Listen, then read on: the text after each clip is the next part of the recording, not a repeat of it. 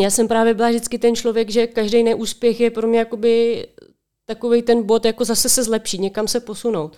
Že dneska to nevyšlo, ale příště už vám to ukážu, potrénuju více, udělám tohle více, tady tohle vylepším, takže pro mě ty, ty nezdary jako byly vlastně takový ten, ta motivační cesta. V cíli. Podcast o sportu, prohrách a vítězstvích. Těch sportovních i životních. Cíli vítáme osobnosti, které nás motivují a inspirují. Nikdy neprohráváme. Buď vítězíme, nebo se učíme. Vítejte v cíli. Od mikrofonu vás zdraví Sonja Smoláková a Petra Lípová. A naším dalším hostem je česká běžkyně na 800 metrů, několikanásobná mistrně České republiky, bronzová z halového mistrovství Evropy ve štafetě, olympionička Lenka Masná. Děkujeme Leni, že jsi za námi přijela. Vítej v cíli. Děkuji oběma za pozvání. A jaká byla cesta? Odkud jsi za náma přijela? Tak cestovala jsem eh, z Prahy, Vzala jsem to tady přes eh, Kopřivnici, ale zastavovala jsem se ještě i doma v Brně, takže to takový to cestování náročný, ale jsem ráda, že můžu být tady. Uh-huh. A co děláš v Praze? Eh, v Praze jsem zaměstnaná v Olympu, je to centrum ministerstva vnitra, máme tam vrcholové sportovce, ty nejlepší, co můžete vidět na mistrovství světa, na olympiádě atletiky. Super. Takže je bezva, že vlastně pokračuješ eh, v tom v atletice, kterou si vlastně dělá od mládí. A jaké byly tvoje první kroky k atletice? Tak úplně ty první kroky byly vlastně na základní škole, když se pořádaly nějaké závody v atletice, takže první, eh, kdo byl nominovaný, tak jsem většinou vždycky bývala já, protože mi to s, těma, eh, s tím soutěžením a podobně šlo. A hlavně jsem vyrůstala ve čtvrti, kde byli jenom kluci, takže tam kluci jsou vždycky soutěživí, takže mě to, nikdy mě to neminulo a musela jsem soutěžit s nimi, takže to tak eh, vyplynulo i do té základní školy. A v kolika letech jsi začínala? No já jsem popravdě na trénink přišla někdy ve 12-13 letech, a protože jsem tam byla nejmladší, bylo nás tam asi 8 nebo 9, nevím úplně přesně, ale byly tam ty starší 15, 16 a otrénovala jsem jednu tréninkovou jednotku, trenér mi řekl, tak přijď zítra, já jsem přišla teda druhý den, ale protože jsem byla nejmladší, neměla jsem tam zatím žádné kamarády, ono za jeden den taky nic moc nestihnete, mm-hmm. tak si ode mě vzal všechny iniciály a já mu v zápětí řekla, že už teda nepřijdu. A mm-hmm. takhle to bylo teda dva roky a nějakých 14, skoro v 15 letech jsem přišla a už jsem tam zůstala na tréninku. Tam už se ta parta asi zlepšila? Změnilo se to? Tam hlavně, hlavně i já jsem jakoby za ty dva roky trošku vyspěla, mm-hmm. i, mhm. i mentálně, i, i celkově. A i ta parta se změnila, přišly tam i stejná věková kategorie holky, mm-hmm. takže už eh, jsme tam byli jakoby jako větší, větší, větší tlupa. Mm-hmm. A když jsi poznala, že chceš běhat závodně? No to už tak nějak bylo spojené na té základní škole, mm-hmm. když uh, mi vlastně šly, šly sprinty, skok do výšky, skok do dálky, že jsem byla takový ten multitalent mm-hmm. a spíš šlo jenom o to, ve kterém věku nebo kdy se jakoby vyselektuju, že budu třeba běhat nebo jakou, jakou disciplínu budu dělat. A proč teda ten běh na 800 metrů?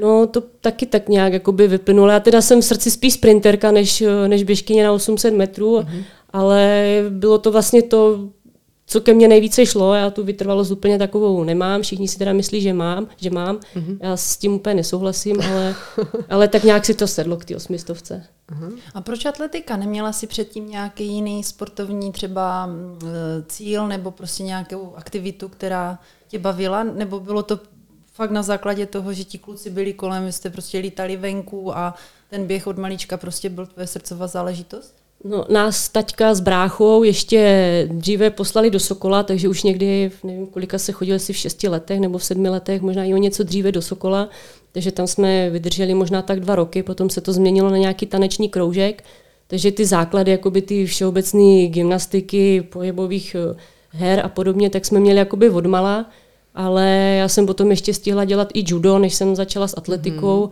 Sama jsem si jezdívala na kole s klukama fotbal, tenis, nějaký prolízačky, takže jakoby ten pohyb byl prostě součástí toho života. Přirozený. Přesně tak, přirozený. Výborně, super. Takže základy změla, prostě tam geny nějaké jsou a teď to bylo jenom bylo, bylo, o, o čase, kdy je probudit. A bylo, bylo to i tím prostředím, že ti kluci jsou přece jenom soutěživí a člověk, když v tom prostředí vyrůstá a, akční, a jsou, jsou přesně tak, jsou akční, tak to tam jakoby zůstává. Hlavně člověk chce vyrovnat, že ho nechce být ten poslední mezi nima, tak, mm-hmm. tak ho to i nutilo s nima trošku soupeřit. Super. A měla už si tehdy nějaké ambice? Tenkrát, tenkrát ještě vůbec, já když jsem začala s tou atletikou, těch 15-16, tak jsem se tam kamarádila s vrhačem, s Romanem Bortlem a ten mi vlastně řekl, že je nějaká olympiáda a podobně, a takže jsem v ten moment jsem ještě ani nevěděla, že, že byl u nás nějaký zátopek, takový Aha. trošku sportovní barbar po téhle stránce, takže tam jsem se od něho všechno jakoby dozvěděla a pak jsem si i řekla, že bych se chtěla živit atletikou a být na olympiádě. To byly moje dva cíle, za kterými jsem si šla už od 16 let. Mm-hmm. Rada. No a v té době v těch 16 si vlastně přestupovala na střední školu? Je to a... tak, tam byla to, tím, že už jsem věděla, co chci dělat, mm-hmm. tak jsem přizpůsobila i tu školu té atletice, dávala jsem si přihlášku na střední školu do Nového Jičína, na nějakou ekonomku, na Gimpl a nakonec tady na obchodní akademii v Kopřivnici, a tím, že to mě vzali tady na, na tu obchodku, tak to bylo úplně jasný, přes stadion je vedle mm-hmm. školy a Super. ty mhm. podmínky mm-hmm. prostě tomu byly nejideálnější. Mm-hmm. A potom si šla teda do Brna na vysokou školu. Jak to bylo potom v podstatě mm, v Kopřínském klubu? Přesně tak, tím jak, jak jsem odešla do Brna, tak jsem do Kopřivnice už jezdila jenom o víkendech a mhm. vlastně ty návštěvy jsem, jsem se úplně zminimalizovaly, že celá, celá ta působnost i ty atletiky zůstala už i tam. Měla jsem tam svého trenéra nového, novou tréninkovou skupinu, převážně taky klučičí, takže zase jsem žila v tom svým soupeři s těma klukama a ten rozvoj té atletiky začal v podstatě potom až, až tam v těch 18, 19, takové té, té kvalitní, té, té reprezentační. Mm-hmm. Na té profi úrovni. Přesně tak, na té profi úrovni. A jaké to bylo těžké? Jakoby, respektive bylo to těžké skloubit školu a tu závodní kariéru, tu profi? Tím, že jsme si mohli vytvořit svůj vlastní rozvrh v té škole, takže já jsem rozvrh skládala tak, abych stihla dopoledne jednu fázi, odjet si do školy a zvládnout i druhou fázi, po případě večer se zase vrátit do školy. Takže jako tím, že jsem měla volné ruce, tak šlo to skloubit, ačkoliv ty sporty byly docela náročné, že mít dopoledne volejbal, pak si jít zaplavat a stihnout ještě trénink, tak to bylo fyzicky vyčerpávající, ale určitě mě to poučilo s tím, že jsem tvořila tu kondici, kterou normálně atlet, jakoby, když trénuje a specializuje se, specializuje se na něco, tak už ji nestíhá v tom tréninku. Takže v, to, v tom vidím jakoby to obrovský plus, mm-hmm. který mě vlastně provázelo celou tu vysokou školu. No a koukám, četla jsem si, že si asi trénovala poměrně i tu vytrvalost, díky tomu, že prý si chodila na tréninky pěšky přes půlku Brna.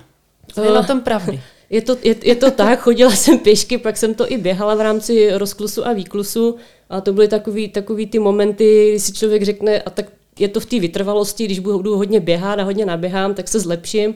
Takže to byly takový ty momenty, kdy člověk tomu trénování úplně nerozumí, ale myslí, že tahle ta cesta je ta správná, tak to prostě vyzkouší pokus omyl. Nicméně asi něčemu to bylo, protože ta vytrvalost je potřeba na, na kterýkoliv trati 800 metrů a výš. Mm-hmm. To je pravda. Byla jsi před závody nervózní? Když jsem byla mladší, tak jsem bývala pořád nervózní. Když, když už jsem měla tak 20, 21 a víc, tak ta nervozita už se otáčela spíš tak, s takovou do té motivace. Mm-hmm. Protože jsem viděla ty soupeřky, věděla jsem, že je chci porazit, tak to byl spíš taková nervozita, ale těšení se, že je můžu překvapit, až nakonec ještě porazím a jakoby člověk ten strach nebo tu nervozitu uměl otočit v to, v to pozitivní, v, to, v tu energii, kterou, kterou třeba někteří teď sportovci jako nedokážou vůbec vytvořit, nedokážou si to v hlavě přehodit a tak jim to ubírá ty síly a já jsem to uměla přetočit a já z toho čerpala tu energii. No a jak se to dělá? Teda? Jak by, co by si těm sportovcům poradila? Jako no, jak na sobě pracovat, aby to dokázali otočit v to pozitivní? No je to taky i o tom, co člověk má za sebou. Já zaprvé dost, trén, dost jsem trénovala, teď si myslím, že se dalo třeba trénovat i víc, ale vždycky jsem si to podložila tím, ty si otrénovala, dobře si se najedla, regenerovala si, dávala si tomu vlastně všechno, tak ty nemáš důvod pochybovat a můžeš jenom překvapit. Takže já jsem si to jakoby, věděla jsem, že jsem nic neušidila, nechodila jsem ve škole na, na večírky a na pivo a podobně, vždycky po, po tréninku do regenerace a domů, takže jsem, já jsem měla jakoby o co se opřít.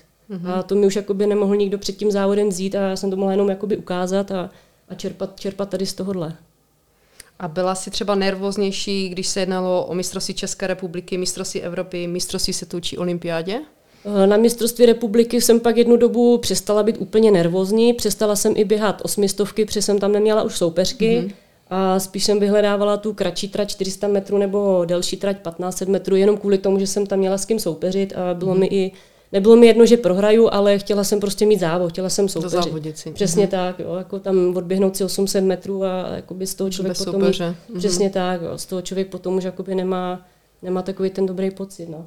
A s- na, na Evropě, na světě, tak je to ta nejvyšší akce, nebo v těch v té době to byla pro mě vždycky nejvyšší akce, na kterou jsem se připravovala.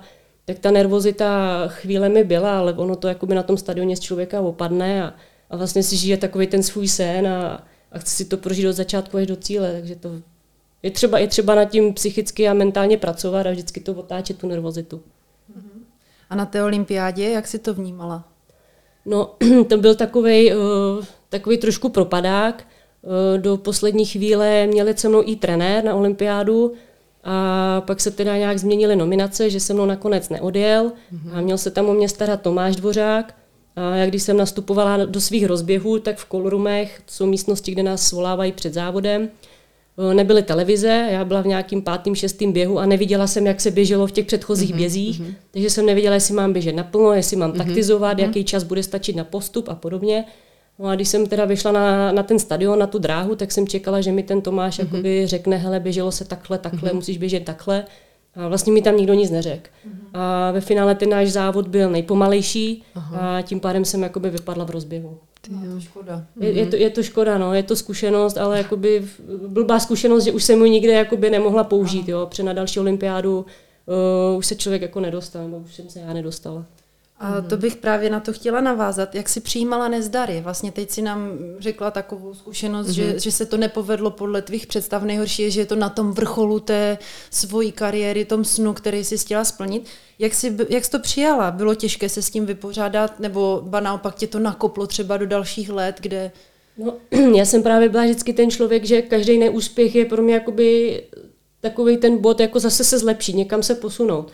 Že dneska to nevyšlo, ale příště už vám to ukážu, potrénuju více, dělám tohle více, tady tohle vylepším, takže pro mě ty, ty nezdary jako byly vlastně takový ten, ta motivační cesta, takže já jsem se s tím vypořádávala docela dobře dlouho, dokud nepřišly třeba nějaké zdravotní problémy, ale to už asi člověk jakoby vnímá jinak a ví, co si může dovolit a nemůže dovolit, ale tady v těchto případech to pro mě bylo vždycky jakoby pozitivum do budoucna, že příště vám to ještě ukážu. Mhm.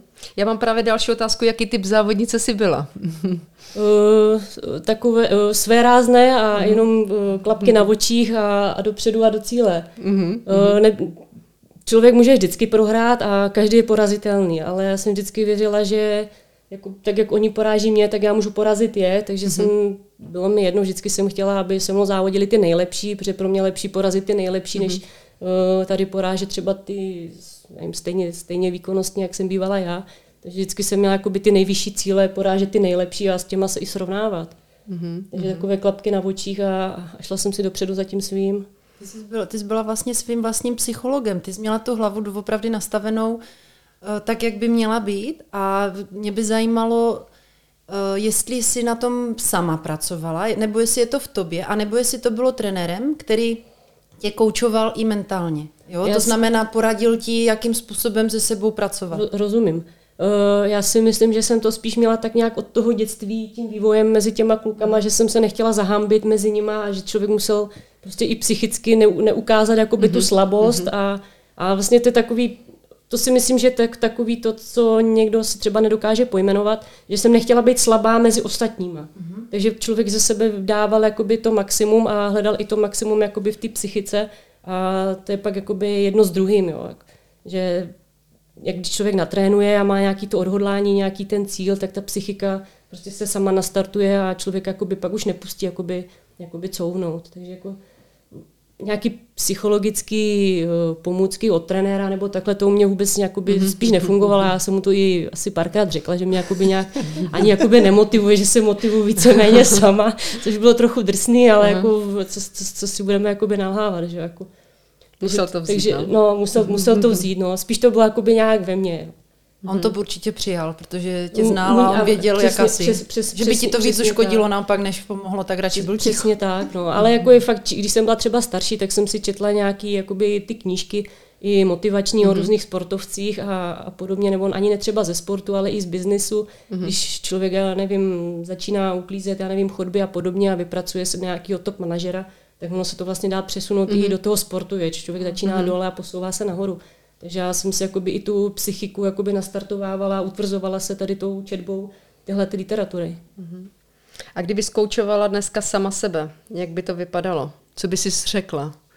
Možná bych trénovala ještě více, Aha. více odpočívala, uh-huh. ale ono je to, člověk nazbírá strašně moc zkušeností za tu dobu a nevím, jestli by bylo úplně dobré, kdybych se trénovala v závěru sezóny nebo sezóny kariéry, jsem to tak trochu zkoušela, ale už to bylo spojené se zdravotními problémy, uh-huh. Tak člověk už sám sobě hledá nějaký ulehčení v tréninku a v hlavě si něco vymlouvá, že příště to bude lepší a ono by to pak mohlo vypadat i v tom tréninku, kdyby byl člověk zdravý, že si třeba někde uleví nebo naopak Eh, si přidá víc, než je potřeba, že ten trenér je tam potřeba, aby prostě jakoby zatáhl za ty brzdy, anebo naopak, aby toho člověka ještě donutil k jedné sérii třeba navíc. Jo. Myslím si, že trénovat se sám v, tom, v tomhle sportu je jakoby spíš nesmysl. Asi mm-hmm. sama, sama, sebe, sama sebe bych nezvládla trénovat. Mm-hmm. A co uh, závodění před plným stadionem? Dokázali tě ti diváci jakoby vybudit, pozbudit? Uh, přímo před tím závodem asi, asi ne. Bylo to hrozně fajn, když ty lidi tam byli a nás představovali, že začali všichni tleskat, ale spíš eh, tu atmosféru jsem si uvědomovala až při náběhu třeba do toho posledního kola nebo do toho mm-hmm. druhého kola mm-hmm. a tu poslední rovinku, tak to bylo vždycky jako hrozně fantastický, jo, že člověk slyšel ty lidi, jako že když je skoro mrtvej, tak najednou ho to jakoby probere, jo, takový to mravenčení po těle, jo, a oni jsou tady a teď ti fandí, jo, že člověk se jako fakt jakoby hecl, že je to, je to hrozně zná to publikum, když tam je a čím víc, tím líp. No. A víš přesně, kde třeba ten tvůj kouč je? Jakoby dokážeš ho vnímat v tom davu? Uh, vím to přesně, kde je, protože nikde jinde nebývá než na dvoustovce, ale kolikrát Aha. to třeba nebylo slyšet, jo, že Aha. já jsem na tebe křičel, že je to rychlý, jo, říkala, já jsem vůbec nic neslyšela, jo. že, jakoby, člověk to i trošku čeká, že tam jakoby bude a už jako má nastřež, nastřežený aha, trochu aha. uši a běží a čeká, že něco uslyší a, a ve finále neslyší vůbec nic, jo. Zase nic neřek, nebo tak, jo, jo. člověk běží dál, jo. Takže ty stihneš ještě tady nad tímhle přemýšlet. A 200 metrů, trenér, ano, poslouchám, dobré, nic neslyšela jsem, běžím dál. Jako dokážeš prostě tu hlavu zapnout při tom no, závodě. No, hlavně jako ono je to i potřeba, protože ta osmistovka je tak specifická trať, že je potřeba umět i šetřit krokem nebo umět mm-hmm. dokázat běžet na krok, kterým se běží jakoby zadarmo, i přitom je to rychlý. Mm-hmm. A to všechno je spojené s hlavou, jako uvolnit i to tělo a člověk musí mít uvolněný i ty myšlenky, protože to je všechno jedno s druhým. A pak jako v tom klidu jako člověk vnímá trochu i to okolí a hlavně pořád musí být ve střehu, dívat se bočně doprava, doleva, jestli někdo předbíhá nebo jestli mm-hmm. někdo nechce podběhnout. Jako člověk je pořád tak jakoby pořád v obraze, musí mm-hmm. být přivědomý. A to vědomí prostě ztrácí z těch posledních 200 metrů, když jde o všechno a, a to se zase ty klapky na očích a, a jde se naplno, co to jde. Jo. Tam mm-hmm. už mhm. jako mm-hmm. jenom, jenom to publikum člověk jako ještě vnímá a to je tak všechno. Mm-hmm. A kdo měl pro tebe zásadní vliv v kariéře? Zásadní vliv v kariéře, myslíš eh, jakoby rodinu nebo, celkově, nebo takhle, mm-hmm. nebo takhle Koho celkově? by si jakoby zmínila? Eh, myslím si, že asi ten eh, Roman Bortl, který mě vlastně jakoby, tak nějak jakoby, při, jakoby navedl na navedl. tu cestu, mm-hmm. že jakoby ta olympiáda, že se dá někam jakoby dostat a, a že ten sport má jinou úroveň, než třeba tady jakoby na škvárovém hřišti v Kopřivnici, ještě kde my jsme trénovali, mm-hmm. teď je tady krásný mm-hmm. atletický stadion s ta startanem. Takže si myslím, že jakoby asi, asi od něj a pak určitě jako rodiče, kteří se mnou jezdívali na závody, když byli mm-hmm. někde v Olomouci, že se jeli podívat. Takže spíš jakoby ta rodina a, a ten román, si myslím. No. Mm-hmm. A jak je tvůj eh, ten top výsledek, na který jsi pyšná? Eh, myslím si, že je to asi ta účast na té olympiádě, protože to bylo splnění toho snu, ale převládá tam to, že to vlastně mm-hmm. skončilo v tom mm-hmm. rozběhu, mm-hmm. že ty představy nebo ta touha byla, jako když už tam jsem, tak tam chci něco předvíst. Ne se tam jednou proběhnout, ale zazávodit si ještě i v druhém kole a třeba i ve třetím kole. Ale asi to bude mistrovství světa v Moskvě a pak ta bronzová medaile z, z té štafety.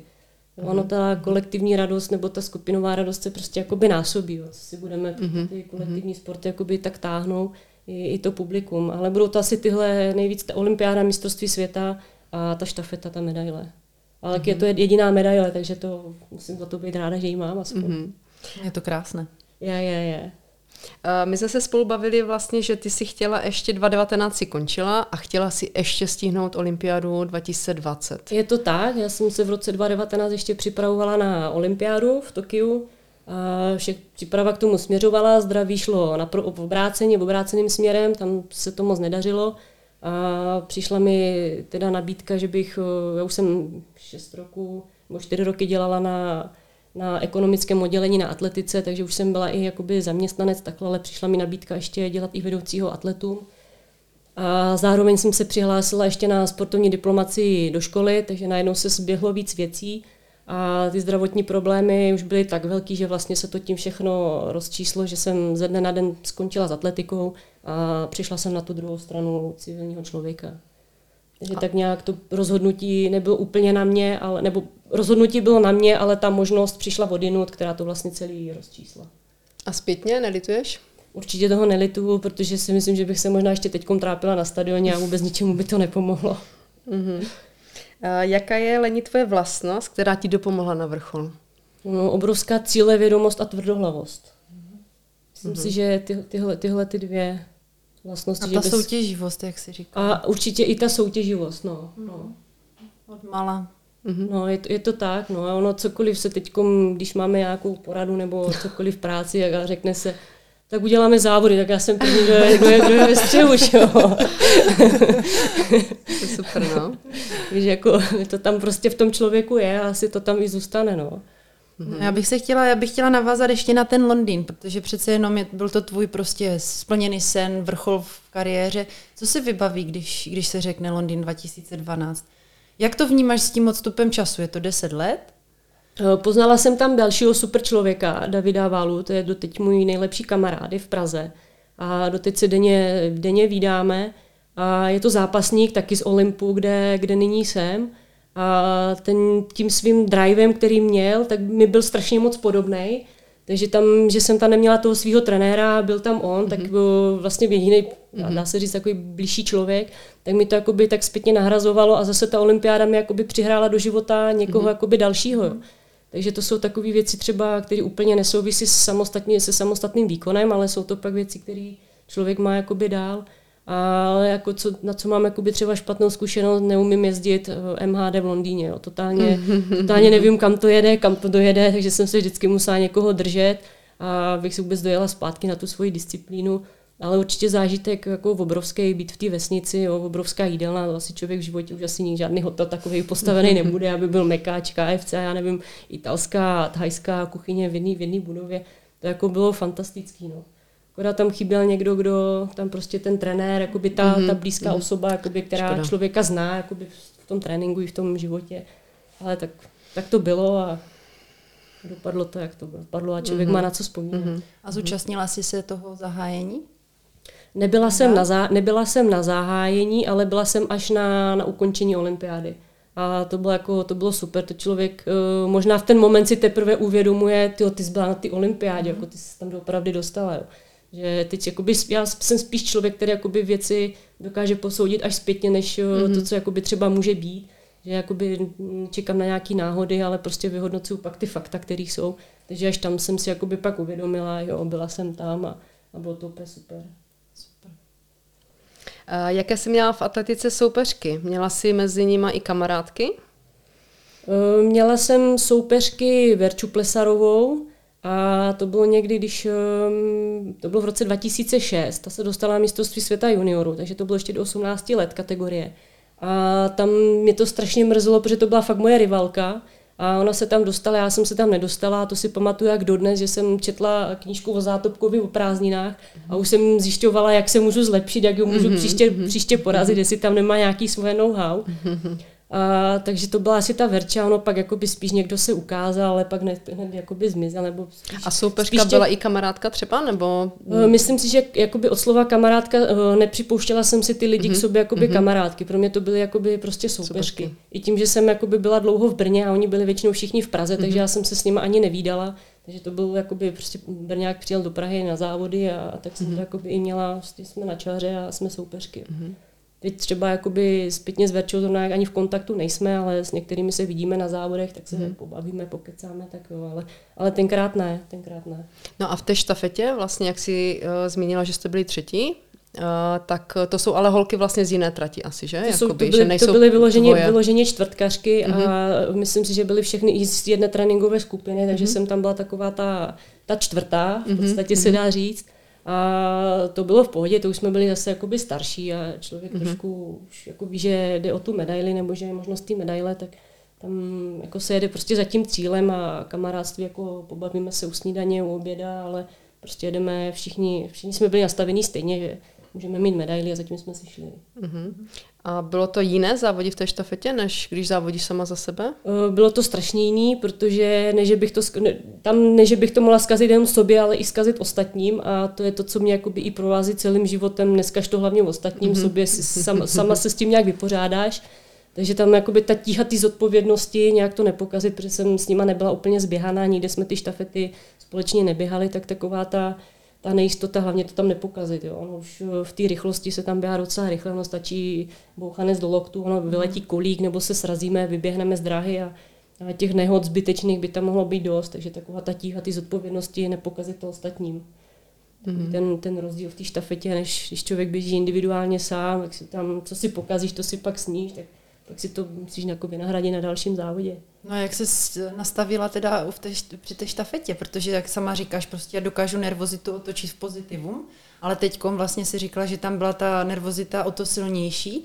Jak jsi to dokázala tehda zpracovat? Uh, ono tam ta nervozita byla z toho, že já udělám nějakou chybu v součinnosti jakoby s někým jiným, že do mě strčí, že mě jakoby zablokuje nebo něco, ale necítila jsem jakoby tu chybu jakoby v, so, v sobě. Já jsem věděla, že jsem na ten závod připravená, hmm a ta nervozita byla jakoby prostě tady z tohohle a to už nejde ovlivnit. To, to, jako jestli, to já už neovlivním a jako, to už jako neotočím, ať chci nebo nechci. Já jsem věděla, že jsem připravena a jako s tím jsem tam jakoby přistoupila. Jestli mě tam prostě někdo srazí, tak uh, bohužel na to se jako dá připravit tréninkově, ale už to nesouvisí úplně s tou psychikou, nebo souvisí třeba jako, aby člověk to tam nezabalil na místě a nezhroutil se tam nebo něco. Ale tohle jako byl pak věci, které už já nemůžu ovlivnit a a musím s tím jakoby počítat a tím, že jsem s tím počítala, tak zase to nějaké nastavení v té hlavě, že ta situace se může stát a, a víš, že s tím musíš pak jakoby nějak pracovat. Mm-hmm. Mm-hmm. Bezvel, já už tady mám napsaný sprint. Tak jdem sprintovat. Uh, je, ale ty si říkala, že sprint je na 8 vteřin, my to máme delší, tak na co jdeme, Leni? Tak jdeme je asi na 400 metrů, si myslím. Jsi připravena na 400 metrů? No, včera bych byla připravená víc, ale můžeme to zkusit. Tak, já tě poprosím, budeš odpovídat eh, první to, co tě napadne. Ano. Jo? Tak, jdeme na to. Talent nebo píle? Píle. Hlava nebo fyzička? V obojí. Uh-huh. Bílá nebo černá? Bílá. Výhra nebo prohra? Výhra. Minulost nebo budoucnost? Budoucnost. Praha nebo Brno? Praha. Trénink či závod? Závod. Hokej. O, kecám, trénink. Hokej nebo fotbal? Hokej. Hory nebo moře? No, to je těžká otázka. V tréninkovém období hory a teď už by člověk, když netrénuje, mm. vzal i to moře. Mm. Ovoce nebo zelenina? Ovoce. Medaile nebo zkušenost? Obojí. Mm-hmm. 100 nebo 200? Záleží, jestli se bavíme v eurech, nebo v rychlosti. Možná obojí, ne? Tak asi obojí. Mm-hmm. A kultura nebo sport? Uh, taky obojí. Uh-huh. Já si myslím, že s obojí jakoby souvisí spolu, ale to už uh-huh. za chvilku u střední tratě, ne u sprintu. Uh-huh. Rychlost nebo vytrvalost? Rychlost. Kamarád nebo profesionál? Kamarád. Léto nebo zima? Léto. Kluci nebo holky? Kluci. Londýn nebo Barcelona? Barcelona. Závodník nebo trenér? Závodník. Moje nebo naše? Naše. Super, jsme v cíli. A za kolik to máme teda? to se dozvíme ze záznamu. tak, eh, v tuto chvíli jdeme teda do druhé poloviny, dalo by se říct. A mě by zajímalo, jak tvoji kariéru prožívala rodina. Jezdili ti rodiče fandit, nebo rodina, širší rodina? Eh, jezdili, ještě když jsem bývala vlastně tady v Kopřivnici, nebo respektive už v brněnském oddíle, tak eh, jsme měli soutěže tady na Moravě, tak když to šlo, tak přijeli. Ale jak už jsem pak jakoby vyrostla do té reprezentace, tak ty závody byly v zahraničí a tam už to prostě jakoby nešlo, ale vždycky jsem hlásila, kde závodím, je to v televizi nebo je to tam, takže to jako sledovali, že aspoň na dálku takhle věděli, že se závodí a drželi palce. Mm-hmm. I babičky určitě, dědové. Uh, babičky dědové taky a vím, že i strýc s tetou mi kolikrát mm-hmm. pak říkali, že se za nima stavím. My jsme vždycky tak brečeli, já jsem to probrečela, já ani nevím, jak si závodila, takže jako tam jako to fandění v té rodině vždycky bylo. Mm-hmm. Měla jsi eh, na závodech nějaké talismany nebo nějaký speciální rituál? No něco jsem sebou vozila, ale už úplně nevím co a vím, že jsem na to byla jako docela fixovaná, že už se mě hmm. na to mhm. jednou někdo ptal a že jsem to snad i jmenovala, nějaký hádě jsem sebou vozila. Aha. Ale spíš to byly jakoby eh, rituály jako na snídace, většinou stejné jídlo a skoro mhm. stejný oběd a, a ve stejný čas na trénink a rozcvičit mm-hmm. se, mhm. jakoby takový jako všecko, nevím říct, jakoby v pravidlech nebo jakoby mm-hmm. prostě v bodech a nesmělo se nic jakoby narušit nebo porušit, že už mě to pak vyvádělo z té koncentrace což je taky špatně, protože mm-hmm. kolikrát se může cokoliv stát a člověk by měl být připravený na všechno. Ale spíš to byla taková ta, jakoby ta důslednost toho, že teď bude tohle, tohle bude v tolik a tohle, tohle v tolik. A podle toho se tak jako by muselo jet. No. Chtěla si mít takovou tu jistotu všeho. Přesně, byla v takovém přes, tom klidu. Přes, přesně tak, já, má, já jsem člověk, který má rád jakoby jistotu toho, že vím, jakoby, co bude. Co bude, co tě čeká. Přes, přesně tak, takže to tak jakoby bylo i v tom, že člověk je pak má vnitřní klid a může se soustředit jenom pak na ten výkon a na to, co chce předvést. Ale ono i potom ty zkušenosti, vlastně čím si byla starší a, a ty, ty zkušenosti, že to někdy prostě vyšlo, že to tak nebylo, že to bylo jinak, autobus přel později, nedej bože, přesně, něco se seklo. Přesně tak a ono, když člověk jako i předvede ten výsledek, tak ví, jako, že se, ten, že se nic nehroutí, tak. když ten autobus přijde jakoby pozdě, je to pak zase jenom o těch zkušenostech a, a o té hlavě, jako většinou je to stejně jenom, jak to člověk dokáže pak zpracovat v té hlavě a, a připravit se zase na ten závod dál, když se nic na to ve skutečnosti pak nestane. No já jsem se ještě chtěla zeptat, vrátit se trošku jakoby na stadion, jo, teďkom. Prostě Lenča, příprava před závodem. Jak vlastně vypadá příprava před takový ten rozběhání, nebo jak to vůbec vypadá, když mají být třeba mistrovství České republiky, jo? nebo prostě mistrovství Evropy. Jak, protože my vidíme jenom vlastně všechny sporty najednou, tam ty kamery lítají z jednoho sportu na druhý. Jo, ale nevidíme konkrétně, co se s tím člověkem děje, jaká je příprava před startem, jestli má možnost si zaběhat na tom ovále, to, nebo to, jestli to, máte tréninkový. To je hrozně zajímavý tohle, když jsou mistrovství Evropy a mistrovství světa, dostat se na ten rozcvičovací stadion a vidět tu přípravu těch hvězd. A každý to má úplně jinak a každý se soustředí na něco jiného. A já jsem se začínala vždycky připravovat tak hodinu a půl před samotným svým závodem, a vycházelo to pak, já nevím, plus minus hodinu nebo já nevím, 50 minut před nějakým, nějakou tou schvalovatelnou před kolorumem.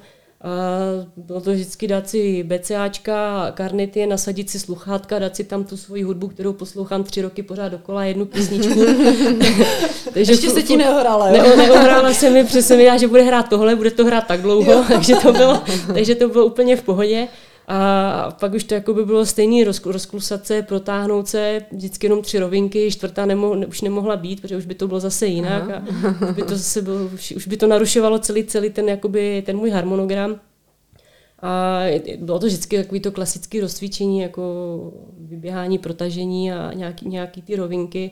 A ono jako před tím závodem už člověk jako nic neudělá, tam je to fakt jenom o tom prohřát ten organismus a nastavit tu hlavu, protože to hlavní se děje na stadioně a, a to, co se má prodat tam, tak to se děje při tom tréninku jakoby ty, ty dny, ty týdny, měsíce jakoby předem, to už je, mm-hmm. to rozcvičení už je takový to jenom a jak ti ovlivňovalo počasí? Protože je to otevřený stadion. Strašně. No jo. Strašně. Ne, nesnáším zimu mm-hmm. a do toho, když ještě v zimě prší, tak to, je, mm. to byla vždycky pro mě úplně katastrofa, protože já mám nízký tlak takže jak se ochladí, tak já jsem s fialový, mám fialový prsty, nohy, takže mám problémy s prokrvením periferií a podobně. Takže to bylo šílený, ale když bylo teplo a pršilo, tak mi to nevadilo. Jako jediné, co jsem nesnášela, byla fakt jako by zima. To, jsem věděla, že nemusím mít na ten start a když jsem to řekla nahlas, že poběžím houby, se tak nemůžeš brát, jako třeba ti to poběží, jako ty keci, jako jo. Mm-hmm. Ale jako vůbec to nebyla pravda, běžela jsem pak vždycky blbě před zima. Jo, takže byl, byl, bylo to tak, jako by. bylo, to, bylo to tak. Zmrzlé nohy, necítila přesně, přesně tak, přesně tak. takže radši, radši teplo, když bylo teplo, Aha. i kdyby bylo 35 na slunku, jak jsem věděla, že poběžím dobře, jo. ale mm-hmm. zimu, mhm. zimu ne. No. Takže hala prostě to byla vítězná, přes, přes, tam jsem se, tam prostředí jsem, pro tebe. Tam, tam to bylo super, no. Jediný, co jsem zažila špatný, bylo mistrovství světa v Doha v Kataru, tak eh, tam jsme byli, to bylo taky v hale, ale když venku bylo 35 stupňů, tak se závodilo se v hale. Mm-hmm. A v rozcvičovacím tunelu nebo v hale bylo prostě nastavených 16 stupňů. Takže tam byla mm-hmm. strašná zima, oproti tomu byla strašná zima a pak jsme mm-hmm. přišli do té haly, tak to taky nebylo příjemné, že člověk byl taky zatuhlý, ale pak se to nějak rozběhalo. Mm-hmm. Takže jako určitě, určitě teplo, no. Uh, Leni, dokázala jsi se sportem uživit? Měla jsi sponzory? Určitě. Eh, dokázala jsem se, začaly mě, v prvé řadě mě uživila ze začátku rodina, pak jsem měla i sponzory a na nich jsem vlastně jakoby i vyrostla. Že díky nim by jakoby moje kariéra jakoby po tom 20. roku nebo 21. jakoby ani nenastartovala, protože ty finance jsou potom potřeba a tím, že jsem žila v Brně v podnájmu, tak jsem se musela zajistit jak regeneraci, tak zaplatit nájem, kupovat sídlo a podobně. Chodila jsem do školy, kurzy mm-hmm. a, tak, a tak dále. Jakoby ty, ty věci k sociálnímu žití je potřeba. A to mi zajistili ti sponzoři a do rezortu, vlastně do střediska jsem se dostala až ve 24, když jsem měla na mistrovství světa dospělých. Jo. Takže já do 24 mhm. jsem prostě potřebovala žít a fungovat a tam mě drželi ti sponzoři. Takže mm-hmm. potom po 24, když mi nabídli plát a úvazek, tak to už bylo jako to jakoby to navíc a člověk měl výkonnost, takže na závodech si člověk jakoby vydělal. Šlo se tím, šlo se tím vydělat a žít z toho jakoby hezky. Mm-hmm. Že člověk neměl starosti, co si koupí, co bude jíst. Jako to jsem chtěla, tak to jsem si koupila jako úplně bez problému tohle. Mm-hmm. Ale je to o tom zase, jak se to člověk nastaví a co chce. Jo. Teď, když se podívám na naše sportovce, tak mají problémy sehnat sponzora vůbec. Mm-hmm. Ono na druhou stranu ta doba je teď taky někde jinde, mm-hmm. už to není úplně tak jednoduchý, ale myslím si, že všechno by šlo, že to mm-hmm. Těch firm, který, který by třeba investovali do toho sportovce je dost, jenom prostě umět správně oslovit a nějak dát mu ten důvod, proč zrovna jako do tebe nebo do mě jakoby prostě investovat ty finance. Umět se prodat. Přesně mm. tak. Já jsem celý život prodávala svůj sen, že chci být na olympiádě, že se tím chci živit a všichni na to slyšeli a všichni mi pomohli a dokázala jsem to, co jsem jako si prostě zaputila mm-hmm. chtěla dokázat. A mají nějaké agenty ti sportovci? Jak třeba máš v hokeji agenty, ve fotbale, jestli mají třeba ti atleti možnost, protože asi ne každý se umí třeba fakt prodat tak, jako ty třeba, jo, že jsi si šla za tím no. snem, někdo prostě je šikovný, ale je takový ostýchavý, jo, takže jestli třeba nemají někoho, kdo by jim pomohl, manažery. Mají, maj, mají právě manažery, tady to, třeba manažery, jakoby co se týče toho marketingu a podobně si myslím, že to je strašně, tenk, strašně tenký let a i, i málo jakoby v, široké nebo veliké v České republice, že tam je jakoby strašná díra na tohle, ale ti manažeři, kteří teď jsou, tak to jsou většinou manažeři, jakoby, co zjednají závody a dopraví toho atleta někam na ty závody, zajistí hotel a je to spíš jenom o tom servise k tomu závodu, ale už to není o tom sehnat manažera, že si tady dám samolepku a ten mm-hmm. já nevím, tady ročně dá třeba 100 tisíc nebo 50 mhm. tisíc. Mm-hmm. Už je to, už je to jakoby fakt slabší a ti schopní jako si seženou aspoň nějaký produkty, že naproti reklamě prostě mají nějaký produkty mm-hmm. zdarma. Mm-hmm. S těma financema je to, jako ti manažeři, jako je to, je to, je to slabý. No. Mm. A myslím si, že to je jakoby i hrozně škoda, protože jednu dobu mě jako napadlo, že bych se třeba, třeba i tomuhle věnovala, mm-hmm. bych si vystudovala i sportovní právo, při tomu je to jakoby potřeba znát tady tyhle ty věci, ale ten obor ještě u nás nebyl, když mě to napadlo, teď je to možná rok nebo dva roky, jsem si všimla, že si takový obor vůbec začal studovat, uh-huh. ale už jsem se dostala, dostala do jiné pozice, že jsem v práci a ono už tady ten obor by nebyl asi po té právní čině úplně tak jednoduchý, že člověk by na to musel mít čas a, a soustředit se na to, takže z toho jsem trošku upustila. No. Uh-huh. Eh, zmínila si, že jsi o těch 24 let eh, byla ve sportovní rezortu. Eh, konkrétně vlastně je to Nyní Olymp. je to Olymp, já, no, mm-hmm. Olymp Centrum sportu ministerstva vnitra. Mm-hmm. A tam vlastně si pokračovala i vlastně... Uh... Přesně tak, začala jsem tam i tu vrcholovou kariéru, mm-hmm. když jsem se dostala na mistrovství světa i toho, že jsem tam dělala toho ekonoma nebo hospodáře na tom oddělení atletiky až do posud, že jsem tam vedoucí oddělení atletiky. Super. Takže stále vlastně tě... Jsem, uh, jsem, jsem věrná atletice a, a jednomu mm-hmm. místu a jednomu, jednomu oddílu. Uh, měla jsi někdy zranění, po kterém jsi se vracela k atletice? No, myslím si, že těch zranění bylo docela dost, ale nebo docela dost. Většinou to bylo pořád jedno a to samé. Že jsem měla problémy se zánětem tihového váčku. Na chodidle je to místo těsně vedle achilovy paty a paty. Achilovy mm. šlachy a paty. Mm-hmm. A bohužel je to tím, že člověk běhá pořád monotónně doleva a mm-hmm. si tu páteř vychyluje a už to tak nesrovnává. Takže bohužel tady to se mě několikrát vracelo, takže opichy, paty a podobně. Ale pak ten horší úraz byl, když jsem cestovala z diamantové ligy na soustředění, tak jsem vezla velkou 30-kilovou kabelu. Mm-hmm. A když jsem ji chtěla hodit do vlaku, tak jsem si pohla páteří a prostřelilo mě to nohou. Já jsem mm-hmm. si myslela, že jsem si natáhla nohu jenom takže jsem s tím trénovala, pak už s tím ani nešlo trénovat, protože už jsem se nemohla ani předklonit, ale pořád jsem si myslela, že je to od svalu, mm-hmm. takže pak přišly někce Voltarenu, abych mohla vůbec ráno stát na záchodce vyčůrat a pak vůbec dojít na trénink, mm-hmm. takže se to tak jako pořád stupňovalo. No a ve finále jsem se dostala k profesoru Kolářovi a ten mi udělal magnetickou rezonanci a řekl mi, že mám prasklou plotínku a že se vůbec diví, že s tím jako vůbec někam jdu, nebo to, že ještě trénuju a ještě v té době i splnila limit na Evropu s tím. Takže to jako bylo už takový to poslední a už jsem si říkala, tak jako to už nejde, dlouho se mi to neléčilo, pak jsem to teda vyléčila, ale už jsem věděla, jakoby, s čím je to spojený a když, budeš, když chceš závodit, tak musíš běhat prostě doleva, když chceš mm-hmm. něco předvést, musíš trénovat hodně a hodně doleva, takže jsem věděla, že už se to jakoby pak nezbavím a pořád tam nějaký to dráždění bude. Takže to už jako, to, to bylo takový to nejhorší, co už bylo to poslední, co už jsem jako nechtěla pak překonávat. Mm. Takže zase nečekaná prostě zdravotní překažka, která, která prostě už vedla i psychicky k tomu. No je to tak, že člověk, člověk, člověk pořád chce a myslí si, že, jakoby, že to dokáže a už jsem pak začala listovat těma tréninkovými deníkama, mm-hmm. Ježiš, já jsem toho loni otrénovala víc a rychleji, mm-hmm. teď už toho mm-hmm. bylo míň a pomalej, to už nic nezaběhnu a s tím nemůžeš ani závodit, jako to už jako musíš být soudná. No, takže už to je takový to srovnávání a člověk jako podvědomě ví, že už to nikam asi nesměřuje, ale pořád tam vnitř věří, že to ještě jako půjde, ale on už to prostě nepůjde. Jo. A jak dlouho jsi to takhle měla? To bylo od roku 2017 až do toho roku 2019, mm. no. takže ty tři roky s tím člověk jakoby bojuje. No. V bolestech. No, přesně tak. Mm. No.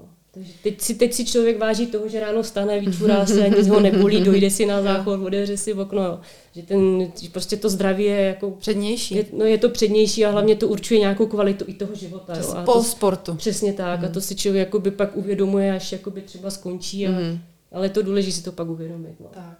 No a teď mi řekni takovou perličku, jako mě, to zajím, mě už to zajímá takovou dobu, ale neměla jsem možnost se zeptat. Prosím tě, proč se běží furt doleva, jako? Na tom vále. Proč se no, neběží opačně? To je možná hloupá otázka, mhm. ale... Ono je geneticky daný, že to vestibulární ústroje je na to víc přizpůsobený. Aha, jo, takže ono už tam... je to i v, tom, i v tom člověku, jestli to někdo začal někdy, tak teď budeme běhat doleva, tak o, asi to tak bylo, ale nebo možná to tak bylo, ale i člověk má vestibulární systém nastavený jakoby na tuhle stranu. No totiž všechny dráhové sporty, jestli si všímla, je to rychlo, mm-hmm, bruslení mm-hmm, nebo cokoliv, to cyklotron, cyklo. tak jsou prostě furt tak. jako jednosměrně a právě já jsem nad tímhle přemýšlela, teď to musí být na jednu stranu jednostranná zátěž, jo, pro to no, tělo. No, proto, proto jakoby pak jsou ty zranění a většinou člověk má pořád jedno a to samé a to se mu opakovaně ano. vrací, že tam je to jakoby tím pohybem a hlavně se trénuje i v tom směru stejně. Takže no jako- a netrénujete třeba opačně, jako no? občas to vyrovnala. Tak, tak, taky jsem to zkoušela, ale ty časy z toho tréninku jako byly hrozný a pak aha, se zase člověk aha. říká, no ono by to bylo lepší, kdybys to byla v obráceně a zase takový ty výmluvy a alibi a, a mhm, podobně. Mhm, jako ta kvalita mhm. toho tréninku pak prostě nejde, protože ani ta hlava na to není, jakoby, ty, myslím, ten vestibulární systém na to není připravený, jakoby točit to na tu druhou stranu. No. Ty jako v rámci nějaké kompenzace, jako to určitě mm-hmm, jde, hlavně mm-hmm, u těch mm-hmm. malých dětí, jako určitě jo. jakoby pouštět třeba v obráceně, protože u nich ještě o nic nejde. Mm-hmm. Ale jako prostě v profesionálním sportu už je to těžký běžet v obráceně. Jasné, jasné. A vybavíš si, jaký byl tvůj poslední závod? Můj poslední závod, myslím si, že to bylo v Plizhausenu, Plizhausenu v tom roce 2019. Tam jsem běžela kilometr, mm-hmm. aby, nebo možná 6 kilometrů a běžela jsem to úplně strašně. Mm-hmm. A, a věděla jsi? Přemýšlím, jestli jsem vůbec doběhla, ale myslím, jo. že jsem... A věděla jsi, že je to poslední závod? Nebo to tak eh, potom... Ne, nevěděla nevěděla mm-hmm. jsem, že to je poslední závod, ale už ten den jsem věděla, že poběžím blbě. Protože jsem měla mm-hmm. strašně unavený nohy, ani jsem nevěděla z čeho. Možná zima byla, nebyla zima? Uh, bylo, bylo, bylo trochu chladno, ale nebylo to tak, že bych nad tím potřebovala úplně přemýšlet, mm-hmm. ale tam nějak jako už jsem si pak říkala, jako, tyjo, tak to už jako fakt jako by špatný, no, to už, mm-hmm. už, už jako ne, to už asi ne. Ale mm-hmm. pak se to, samo se to jakoby roz, rozkouslo. No. Mm-hmm. A měla jsi potom rozlučku se závodní kariérou? Eh, nedělala jsem rozlučku, protože já jsem vlastně do té svý, nebo já to tak mám, že jsem do té své kariéry nějak vplula a teď mm-hmm. jsem nějak vyplula. Mm-hmm. Jako neměla jsem, byla to taková součást mého života, ale ne něco, jako, na co jsem chtěla upozornit, když jsem začínala, nebo čím mm-hmm. bych potřebovala jako upozornit, jako, že končím. Nemám takový ty potřeby, já jsem se chtěla předvést na tom výkonu na té osmistovce, ale jakoby potom co mě znali, tak mě fandili, věděli o mých problémech a, mm-hmm. a nepotřebovala jsem jako dělat nějakou rozloučku a podobně. Na pivo si můžu zajít s kýmkoliv, když budeme chtít mm-hmm. normálně. Mm-hmm. Takže následný potom přechod mezi závodním obdobím a jakoby dalším pracovním životem vlastně u byl, tebe byl, byl takový plynulý, že? Byl plynulý, no. Já si myslím, že to mám taky tak nějak celý ten život, že mi to všechno přechází, nějak se to vždycky propojí samo, že někdy mám pocit, že jsem trochu dítě štěstěný, že mm-hmm. život hraje jakoby strašně suprový lidi do života, kteří mi nějakým způsobem nějak, nějak pomohou, nebo mě někam nasměrují. Odev, nasměrují, nebo jenom mi dají nějakou myšlenku do hlavy, nebo jedním slovem mě někam zase jakoby posunou, takže já mám jakoby na tohle jakoby štěstí, no, že se to vždycky nějak propojilo a, mm-hmm. a mhm. někam mě to, někam mě to jakoby dostalo. Mm-hmm. A kolik teď času trávíš sportem? No, to je, hr, je hrozně málo. Je to, je to čas od času. Snažím se aspoň jednou týdně chodíváme hrát fotbal ráno před prací. Mm-hmm. Takže tam zase ta soutěživost, takže to je, to je super. A jezdím do práce na kole, na kole z práce, takže určitě jako aspoň tenhle ten pohyb. A když si jdu zaběhat, tak druhý den zase cítím machilovku a Aha. podobně, takže se to snažím jakoby spíš vyřazovat a jezdím víc na tom kole. Mm-hmm. Ale to taky úplně, teď začíná být dlouho světlo, takže je to super, takže se dá jezdit i večer, přes tu zimu to bylo horší, ale tam jsem se snažila aspoň na těch běžkách. Jako, určitě mm-hmm. ten sport je jakoby součást mého života, ať je to v jakýkoliv podobě, kterýhokoliv sportu. Mm-hmm. Máš nějaké ambice teď? Uh, už jako víš, že jsi splnila olympiádu, ale teď začal takový ten profesní život a změnilo ti to zase pohled na svět i na ten sport. Jaké máš ambice teď? No, ty sportovní nemám, ale v tom civilním životě asi bych byla ráda, kdyby uh, se mi povedlo vybudovat vrhačské středisko nebo zázemí u nás na Olympu, protože teď, jak se změnily kritéria nominací na Evropu, na světa, no, na olympiádu, tak uh, ti vrhači z toho vypadají nejlíp, že by se mohli uh, nejenom zúčastnit, ale i tam něco předvést a mm-hmm. když se zadaří, tak i dovést tu medaili. Mm-hmm. Takže je to spíš jakoby v tomhle směru. A byla bych ráda, kdyby, kdyby víc dětí zůstávalo, nebo už jsou to pak junioři, zůstávalo u toho sportu, nebo aspoň u té atletiky a bylo z čeho generovat jakoby ty reprezentanty a ty vrcholové sportovce. To je taková nějaká moje představa, začínáme na tom pracovat i v oddíle, tak snad dospějeme zdárného konce. Mm-hmm. Super, tak budu držet pěstí. Děkuji. Mm-hmm. Uh, ještě nám prosím pověz, jaká byla Lenka závodnice a jaká je šéfka, funkcionářka. Já si myslím, že jsem bývala dost tvrdohlavá, ale teď, protože potřebuju pracovat s lidmi, tak ta tvrdohlavost musí jako být trochu stranou, že člověk musí víc poslouchat ty druhý mm-hmm. lidi, vnímat jejich názory, jejich zkušenosti, takže hledat trochu i ten kompromis, ale kolikrát je potřeba jako i bouchnout do stolu, že prostě mm-hmm. se to, musí se to udělat takhle, nebo máme nějaký termíny něčeho, takže mm-hmm. je potřeba jakoby přitvrdit, ale je potřeba prostě umět pracovat s těmi lidmi, o komunikaci je to hodně. A kde na to všechno bereš energii? No taky tak nějak asi v sobě beru, už jsem se s tím asi narodila zase. Nevím, mě strašně, já strašně miluju život, baví mě žít, když se mm-hmm. zbudím, tak se těším na ten den, že co mě zase čeká. Ještě mm-hmm. když svítí slunce, tak to je úplně pecka, a když je člověk do práce, která ho baví, tak to mm-hmm. je prostě jako splněný sen zase druhý. Mm-hmm. optimista. Dá se tak říct. Krása. A co ti sport mm-hmm. vzal a naopak co ti dal? Uh, myslím si, že mi nevzal vůbec nic. Naopak, že mi jenom dával, nebo takhle někteří říkají, že jsem do toho dávala pak ty finance, které jsem třeba dostala od sponzorů nebo takhle. Ale ve smyslu člověk nějakým způsobem žil ten život a ten život byl kvalitní. Když byl prostě jednostranně zaměřený do toho sportu, tak přesto byl kvalitní, předával nějaký smysl, nějaký cíl a něko, někam to člověka formulovalo a směřovalo. Takže tam jsou spíš jenom, jakoby, jenom ty plusy. Jako nevidím, nevidím žádný mínus. Mm-hmm. To je pravda. Zase. Mm-hmm. Já když hodně lidí třeba řekne, jo, to dětství, neměla jsem ho takové, nechodila jsem, nebo nechodil jsem, víš, pařit hmm, s dětskama. To ne, tak to, to, to, to jsou zrovna věci, které se dají nahradit do, já nevím, i po konci kariéry, hmm. jo, jako na diskotéky se chodí teď mají ve 45 a 40, ne. nebo někam posedě, jo, to, to asi není úplně, tak to, to mi nevadilo a přece jenom jsem byla tady v Kopřivnici od těch 15, co jsem začala dělat atletiku, takže pamatuju ještě diskotéky na Větřkovické přehradě, takže nejsem úplně svatoušek po téhle stránce, ale potom, co jsem šla do Brna, začala jsem dělat tam atletiku, tak prostě všechny tyhle zábavy a všechno skončilo a byla už jenom jedna cesta.